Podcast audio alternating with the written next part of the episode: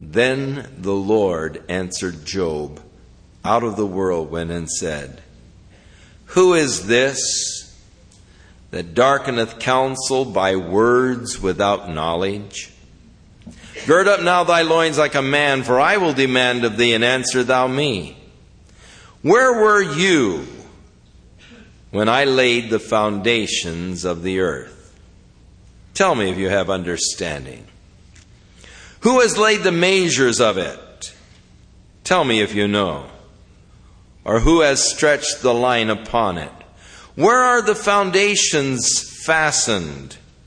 Or who laid the cornerstone thereof? When the morning stars sang together and the sons of God shouted for joy. God is now talking to Job about the creation of the earth, about nature pointing out that Job knows so little about nature. Job, where were you when I laid the foundations there? What did I fasten the foundations upon? When the morning stars sang together, now the morning stars, the word star oftentimes refers to the angels. You remember in book of Revelation, chapter 13, when the dragon was cast out of heaven, he took a third part of the stars with him referring to the angels that fell with Satan. Now, can you let your mind go back and we see God as He is bringing the earth into existence and the angels? The morning stars are singing together.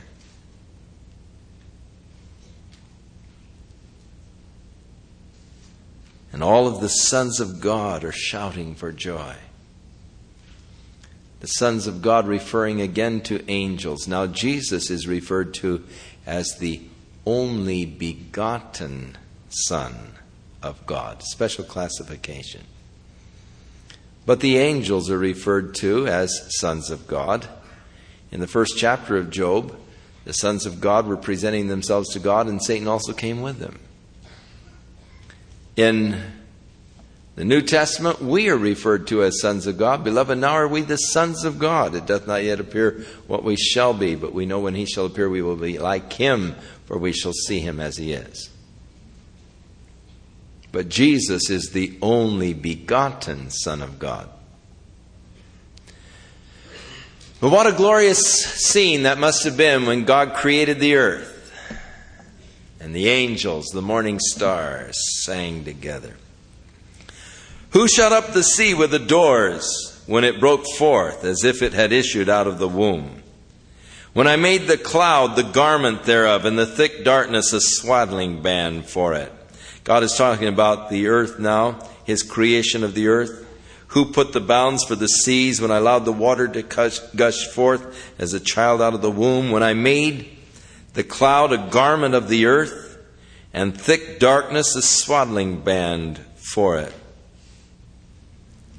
And I broke it up. For in my decreed place I set the bars and doors, and said to the seas, This far you shall come, but no further. And here shall your proud ways be stayed. Have you commanded the morning since thy days, and caused the day spring to know his place, that it might take hold of the ends of the earth, that the wicked might be shaken out of it? It is turned as clay into the seal, to the seal, and they stand as a garment. And from the wicked their light is withheld, and the high arms shall be broken. Have you entered into the springs of the sea, or have you walked in the search of the depth? Have the gates of death been opened unto thee, or have you seen the doors of the shadow of death? Now go back to verse 2. Who is this that darkeneth counsel by words without knowledge? God is rebuking Job for talking about things that he doesn't know anything about. Have the gates of death been opened to you? Have you been beyond them? Do you know what is there? You see, Job was saying, Oh, I wish that I were dead. Where all is silent, where there is no memory, where there is no thought. Oh, I wish I were in the oblivion of death. Where man is at rest, where everything is at peace. And God said, Job, have you been there? Have the gates of death been opened to you? talking about these things, Job, but you don't know anything about them. That is why it is wrong to use the scriptures out of Job to try to prove the doctrine of soul sleep. That when a person dies, he is in a in an unconscious uh, state of waiting, that there is no consciousness or awareness or anything else. That is wrong to conclude those doctrines out of the book of Job, which they usually find their proof scriptures in Job or in Ecclesiastes. And when we get to Ecclesiastes, we'll show why it's wrong to use Ecclesiastes for proof text. These were things that Job was saying, but God is rebuking them, rebuking him for saying them. Have you perceived the breadth of the earth? Tell it if you know it all. Where is the way where light dwells? And as for darkness, where is the place of it? Where, where does light dwell? Tell me this where did the darkness go when they turned on the lights tonight? Where's the darkness hiding? Now it's around here someplace. And it's very close. All we have to do is flip off the lights and it moves right back in. But where is it lurking? I don't know. But God is questioning Job and saying, Where's the place where light dwells? Where's the place where darkness dwells? That you should take it to the bound thereof, that you should know the pass to the house thereof. Do you know it? because thou wast then born, or because the number of thy days is great? Have you entered into the treasures of the snow? Or have you seen the treasures of the hail? Beautiful treasures in every snowflake. Have you seen the pictures of snowflakes magnified? The beautiful geometric designs and no two of them alike? Talk about a God of variety. You see a snowstorm. I don't know how many flakes of snow fall in a single storm, but it can blanket large areas of the United States. And you take those snowflakes and put them under a microscope, and you'll see beautiful treasures of intricate, beautiful, geometric designs, perfect geometrical patterns, and no two of them alike. Now, how did Job know that when this book was written? Have you entered into the treasures of the snow or the hail? But then he says something even more interesting, which I have reserved against the time of trouble, against the day of battle and war. What do you mean you've reserved the snow or ice for the day of war? During World War II, as we were seeking to supply the Allies with oh, there's a mm, left me TNT. One of our ships was blown up because TNT is a very volatile type of explosive and jarred it'll it'll go off. In fact, that's the way you set off TNT is by putting a dynamite cap in it, and the dynamite cap, when it explodes, it, it, sets off the whole uh, trinitrotoluene or something, whatever it is. But at any rate,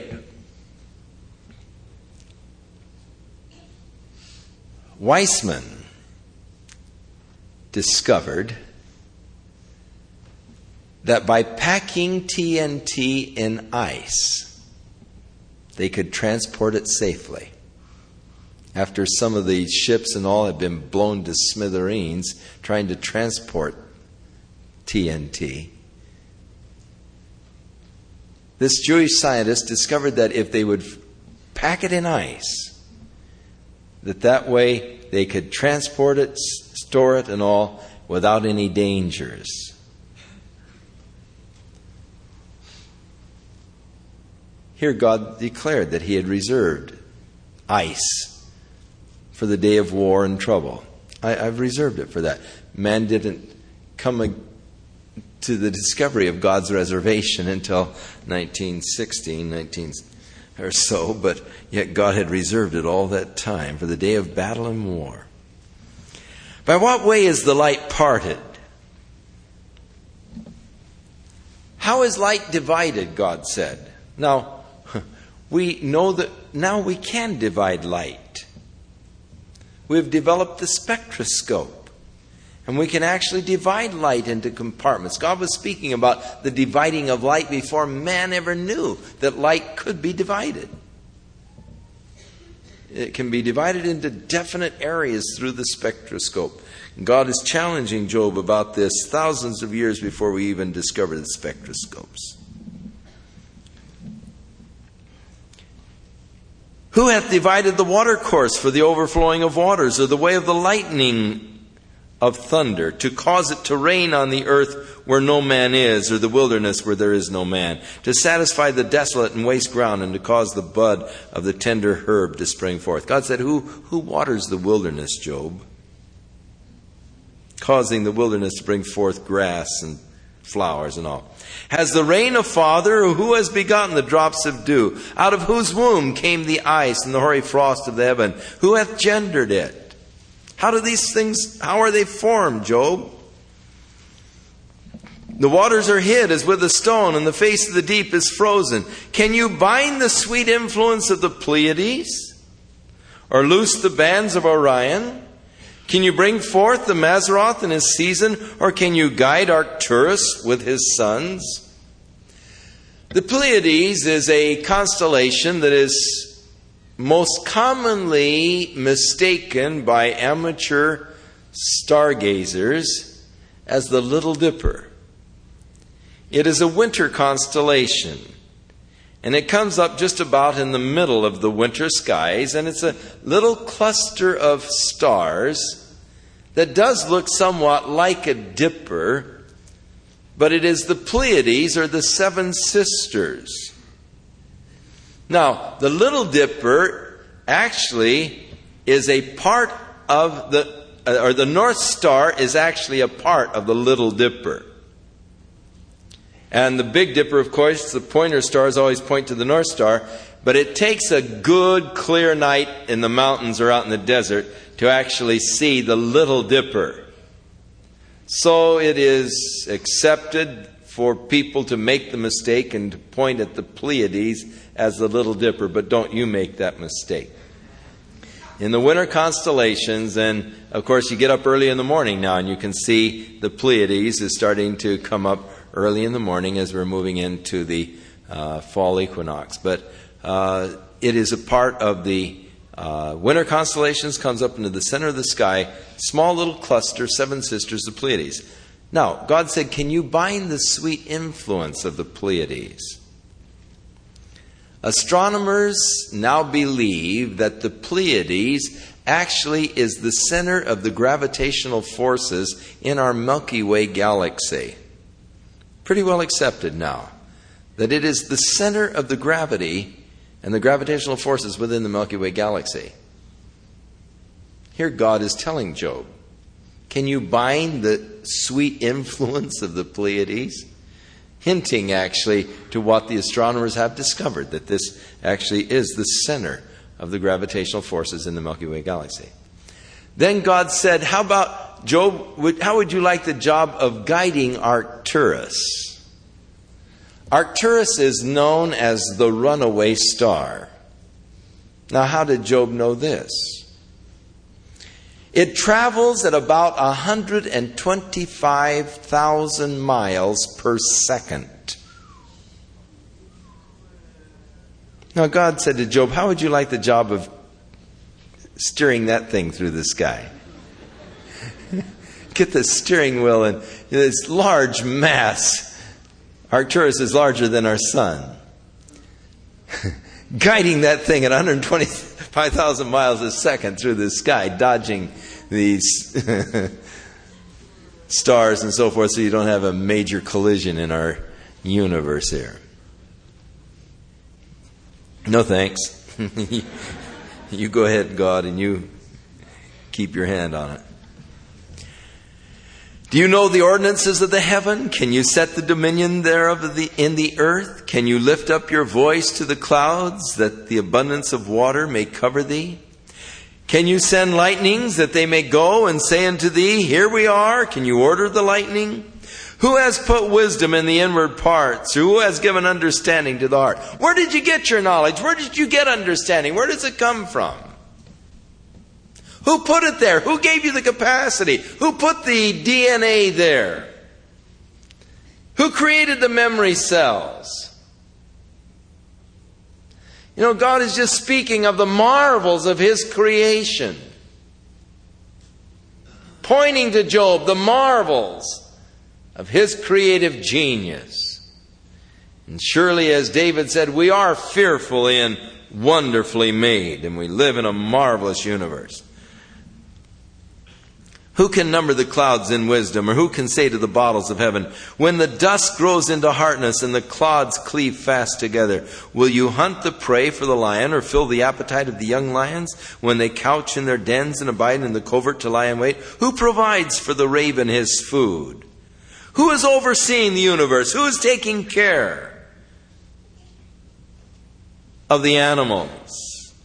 The ravens, when the young ones are crying unto God, they wonder for the lack of meat. Here, the, God says, when these little ravens in the nest are squawking, they are actually crying unto Him. Do you know the time when the wild goats of the rock bring forth? Can you mark when the hinds calve? Can you number the months that they fulfill? Do you know how long their pregnancies are? Or do you know the time when they bring forth? They bow themselves, they bring their young ones, and they cast out their sorrows? Or can you actually harness a unicorn to plow in your field and to do your work, to bring in your uh, harvest? Can you, uh, did you paint the beautiful wings on the peacocks uh, or the feathers of the ostrich? And this dumb ostrich that leaves her eggs in the earth, warms them in the dust, and forgets that a foot might crush them, or that the wild beast might break them in. She's hardened against her young ones as though they were not hers. Her labor is in vain without fear, because God has deprived her of wisdom, neither hath he imparted to her understanding. Now, some birds have tremendous. Um, instinctive abilities. Who put it in the mind of the golden plover? To fly from Alaska to the Aleutian Islands in the springtime in order that they might hatch their eggs and raise their babies in Alaska in the springtime. Who put it in the mind of the plover to fly 2,000 miles over uncharted oceans and, and land up there in the Aleutian Islands. And then, after they have their little ones, and as winter is approaching, the little golden plover turns around and flies back to Hawaii. Who guides it? Who's given it its instinctive guidance system that it can fly over the 2,000 miles of ocean nonstop and land by careful navigation there in Hawaii, even though it may be blown by crosswinds of up to 100 miles an hour and be blown off of course, yet find its way to Hawaii. You say, well, it remembered the way it came.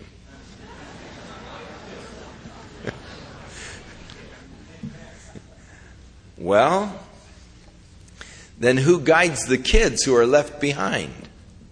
Who don't take off for Hawaii until two weeks after their parents have left? And they've never been to Hawaii.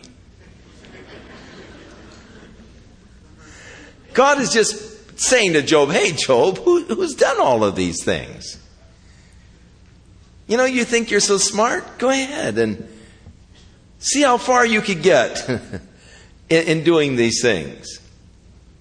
Now, the ostrich, it lays its eggs. It doesn't worry about, you know, someone coming along and stepping on the sand and, and cracking the egg because God has hid wisdom from it. He's, he just let it be dumb, not care about uh, the egg, whether it'll hatch or not. He's hardened her against her young ones. And yet, with some animals, there are very strong mother instincts.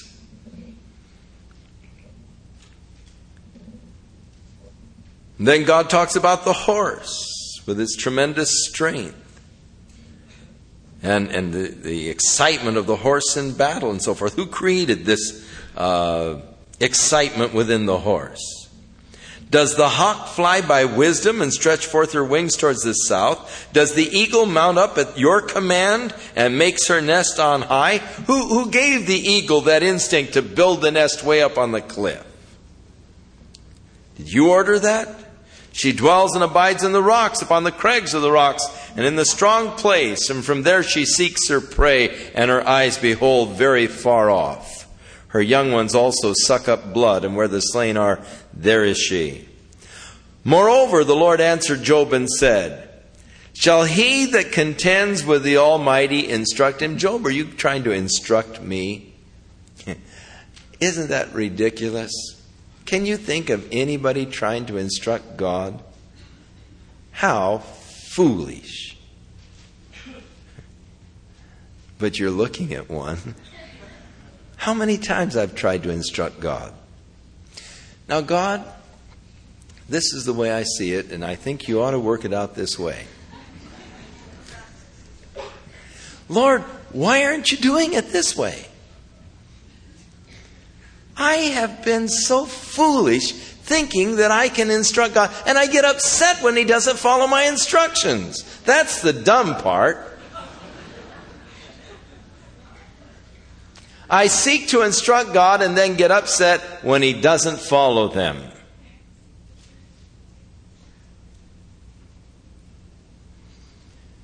Unfortunately, there are those who are espousing some kind of a doctrine that really deals with instructing God and telling God exactly what to do and when to do it and how to do it. And He's got to do it if you instruct Him in the right ways. And they take the power out of God's hands and put it in man's hands of man's destiny. You control your destiny. It is your you know, confession that controls the destiny. Making the positive confession, that's the control of your destiny. And, and, they take the control of a man's destiny out of God's hands and put it into man's hands, and they are constantly instructing God.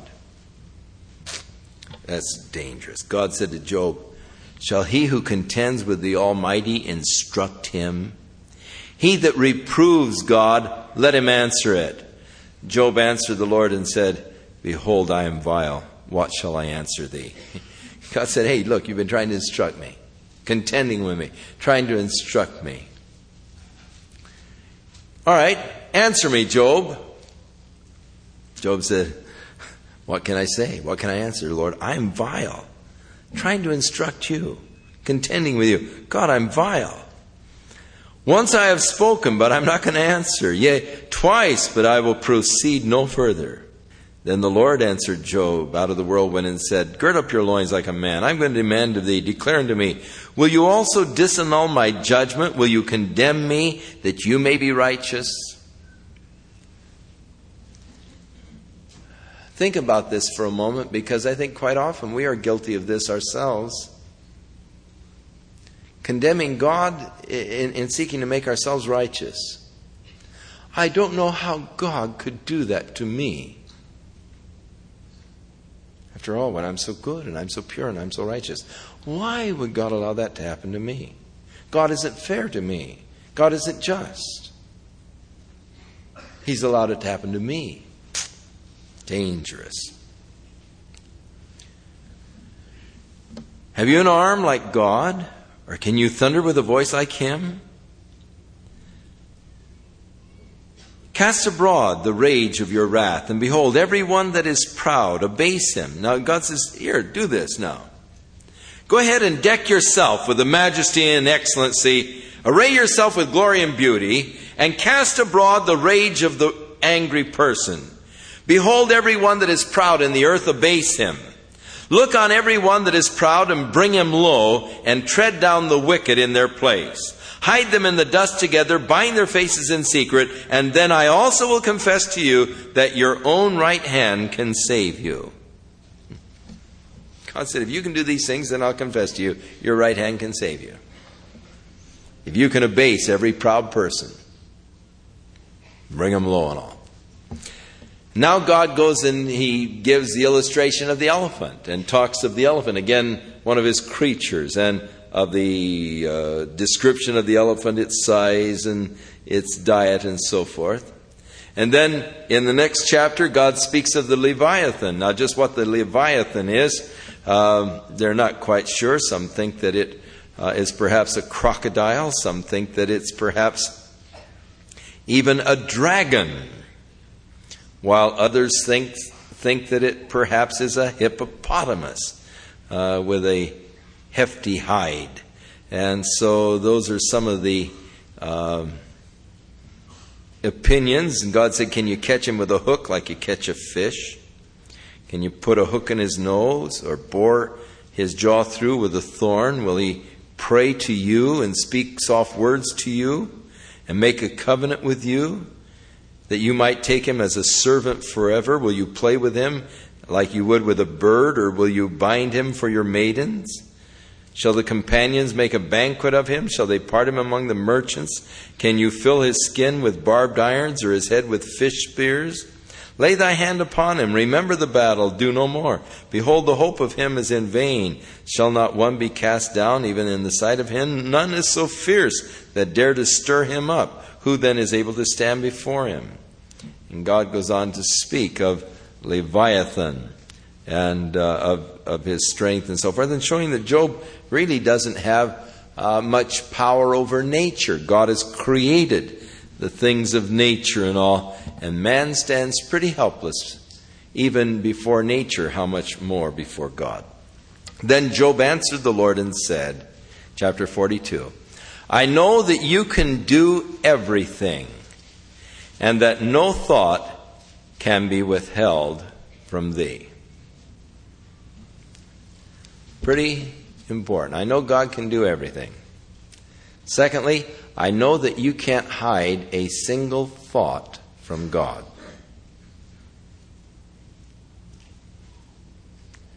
The Bible says concerning Jesus that he didn't need anyone to come and tell him of other people because he knew man and he knew what was in man. You can't hide any thoughts from God. The Bible tells us that someday our very thoughts are to be judged. For God is a discerner of the thoughts and the intents of a man's heart. We are going to be judged not so much by what we do, but by what motivated us to do the things that we did. Now, you may be doing many right things, but with a wrong motivation. Jesus said, Take heed to yourself that you do not your righteousness before men to be seen of men, to be looked upon by men as righteous and holy, and therefore you're doing your deeds in order to get this accolade of man is wrong. God's going to judge the motivation. Our works are to be tried by fire, and many of them will be burned like wood, hay, and stubble. Those that remain will be rewarded for. But much of our works, done out of wrong motivation, will not endure the testing of fire. God is a searcher of the thoughts, the intents of a man's heart. So Job says, Lord, I know that I can't hide any thought from you. Who is he that hides the counsel without knowledge? Therefore I have uttered what I, now Job is confessing, I have uttered what I did not understand. Things that were too wonderful for me, which I did not know. I've been talking, Lord, out of my hat. I don't even know what I was talking about. Here I beseech thee, and I will speak. I will demand of thee, declare thou unto me. For I have heard of thee by the hearing of the ear, but now my eye seeth thee.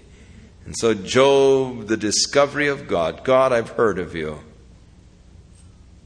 I've been talking about things that I've heard, but now I see. My eye seeth thee. It's always a glorious day in our lives when God is moved from our heads to our hearts. From just a knowledge to an experience. I've heard of thee, God, with my ears. I've heard people talk about you. I've talked about you. But God, I was talking about things I didn't really know, I didn't really understand, I didn't really see. I've heard about you with the hearing of my ears, but now I see you. And what a difference it makes when our eyes are open and we actually begin to see God. Blessed are the pure in heart, they shall see God. And how glorious when our eyes behold, when, when the spiritual eyes are open and I really begin to have a real experience with God in my life. And the scriptures are suddenly opened up. A whole new dimension of spiritual life is open to me as I am born again by the Spirit and come into the spiritual dimension, no longer just hearing about God, but now actually seeing, comprehending God. And in the discovery of God, there comes the resultant discovery of self. Wherefore, I abhor myself, I repent in dust and ashes. Daniel spoke about when God gave to him this revelation, when he saw the glory of God in this revelation, he said, Then was my comeliness turned into ugliness within me. When Peter saw Jesus, he said, Depart from me, I am a sinful man.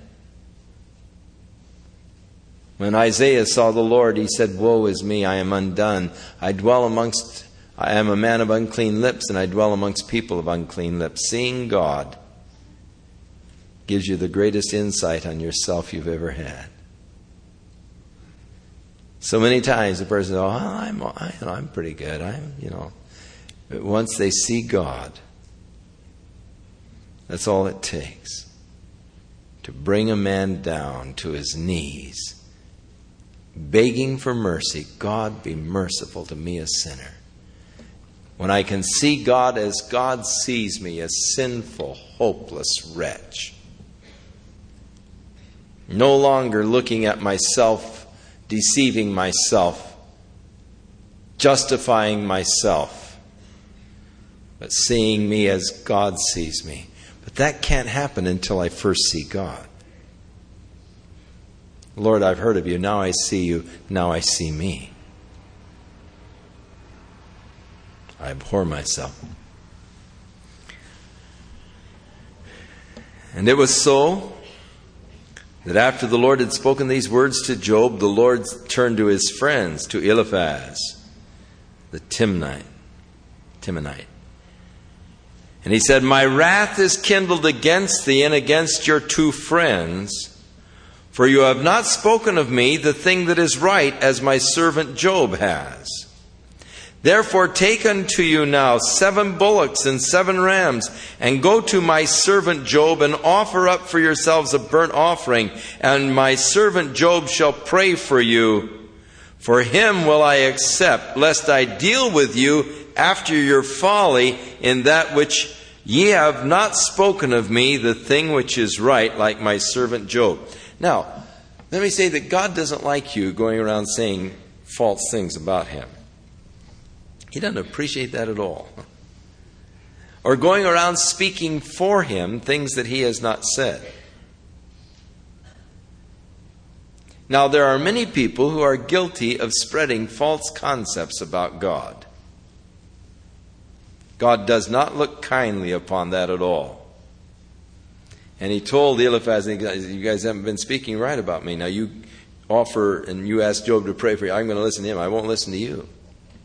Because you have not spoken things that are true about me.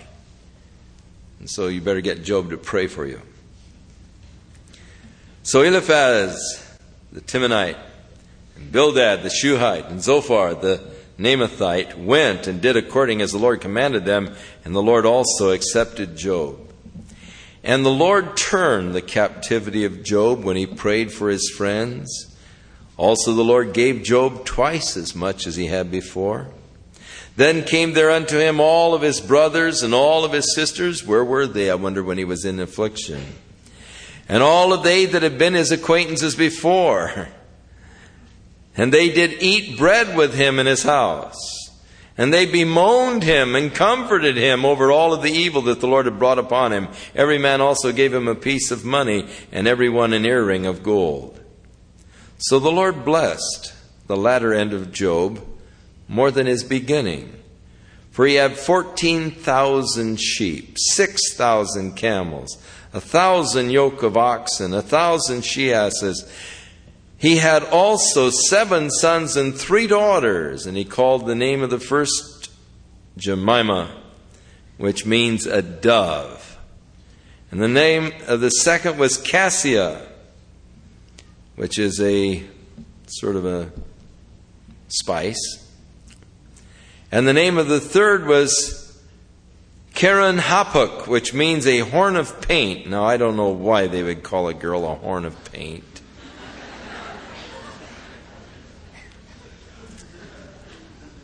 And in all of the land there were no women found so fair as the daughters of Job. And their father gave them an inheritance along with their brothers and after this, Job lived for a 140 years. Now, if Job indeed was a contemporary to Abraham, as is thought, 180 years is not unusual. Abraham lived to be 180 years old. This was actually just about two generations after the flood. And so longevity was uh, still uh, common in, in those days. And so, after this experience, Job lived for another 140 years, and he saw his sons and his sons' sons even to four generations. So, he had his great great grandkids all around him. So, Job died being old and full of days. The interesting story of Job, a story that deals with the problems of pain, the problems of suffering. Why are the righteous, why do the righteous suffer? Why are the ungodly oftentimes prosperous. And yet, though it deals with the issues, it doesn't come up with any firm answers.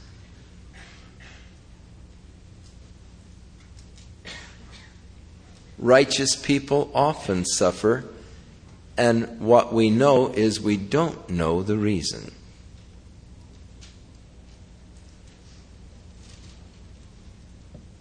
Good people often experience pain. We don't know the reason. Godly people sometimes die young. We don't know the reason. Righteous people are often sick. We don't know the reason. Sinners are many times prosperous. We don't know the reason. Now, because we don't know the reasons,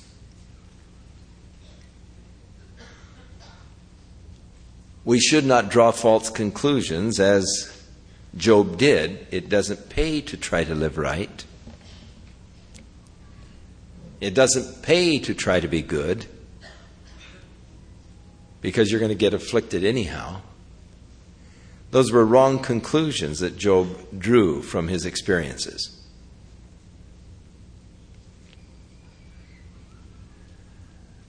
What we need to realize is that this present suffering is not worthy to be compared with the glory that is going to be revealed in us when Jesus comes for us. So if we do experience hardship or suffering or disappointment, you can't compare it with the glory that God is going to bestow upon us eternally. For this present suffering, which is but for a moment, worketh an exceeding eternal weight of glory. Now, it is important that we remember that as God deals with us, He always has eternity in mind. I always have today and tomorrow in mind. And I am oftentimes concerned with my present comfort, with my present ease, with my present prosperity. God is interested in my eternal comfort, in my eternal prosperity, and He's dealing with me over the eternal things where I am so often only thinking in the time things. But when God is working in your life, He's always got eternity in mind, for He wants you to enjoy the blessings of his kingdom forever. Now, there may be things right now that are stumbling you and could drag you into the pit. And so, God, because He loves you and wants you to be with Him eternally, will oftentimes take away something that could deter you or turn your mind from Him or to detour you from the path that He wants you to walk. And it isn't that God doesn't love you. It isn't that God is angry with you. It isn't that God is actually punishing you. God is looking out for your welfare because He knows so much better than you know about your life and about the world around you and about your weaknesses, and God is trying to shield you and protect you. I can remember when my boys were small, they were fascinated with my shaving. And I would lather up my face and say, ho, ho, ho, you know. And they used to love to watch me shave. And as I would change the blades in the razor, they tried to grab the blade.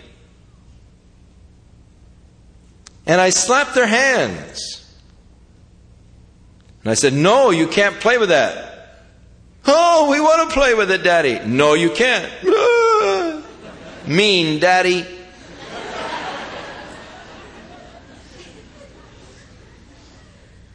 No, I wasn't mean. I love them. I knew the dangers of their playing with a razor blade. They didn't. It looked like it would be fun to take that and cut things with it. That'd be a lot of fun. What they didn't realize is that they'd be cutting their fingers, their hands. I knew that. I restrained them. I think that many times we're yelling at God and angry with God because, oh God, I wanted that. Yeah, well, Lord, you know I wanted that. You know, why don't you let me play with that? And God knows that it could hurt you. God knows that it could destroy you. And God is always, always looking at you with the eternity in mind. And He deals with us with eternity in mind. And thereby, we do not always understand the present inconveniences or deprivations. But God looking at the eternal, is working in you his eternal purposes. And if you keep that in mind, then you won't be troubled when you see the ungodly prospering because you know they're going to be cut down in a moment. Then you won't be troubled when you may be going through a hard experience because you know that God is working in your life. A, a more exceeding, abundant reward in the kingdom. That is why we are told, Count it all joy when you have these tribulations. Oh, praise the Lord, I had the worst tribulation this week. God's working, He must love me. Putting me through the fire. Better that I go through the fire now Better that I be purified now that I might have remaining works rather than to watch all of my works go up in a puff of smoke and enter into heaven by the skin of my teeth. God loves you. And God has eternity in His mind. And He's dealing with you in light of eternity. Father, we thank you for your dealings with us. Forgive us, Lord for our complaints, for our folly, for the foolish charges that we make against Thee. God, they are done out of the rashness of our own immaturity, our own lack of understanding. Help us to know Thy ways. Lead us in Thy paths. Lord, may we also have eternity in mind. In Jesus' name, amen.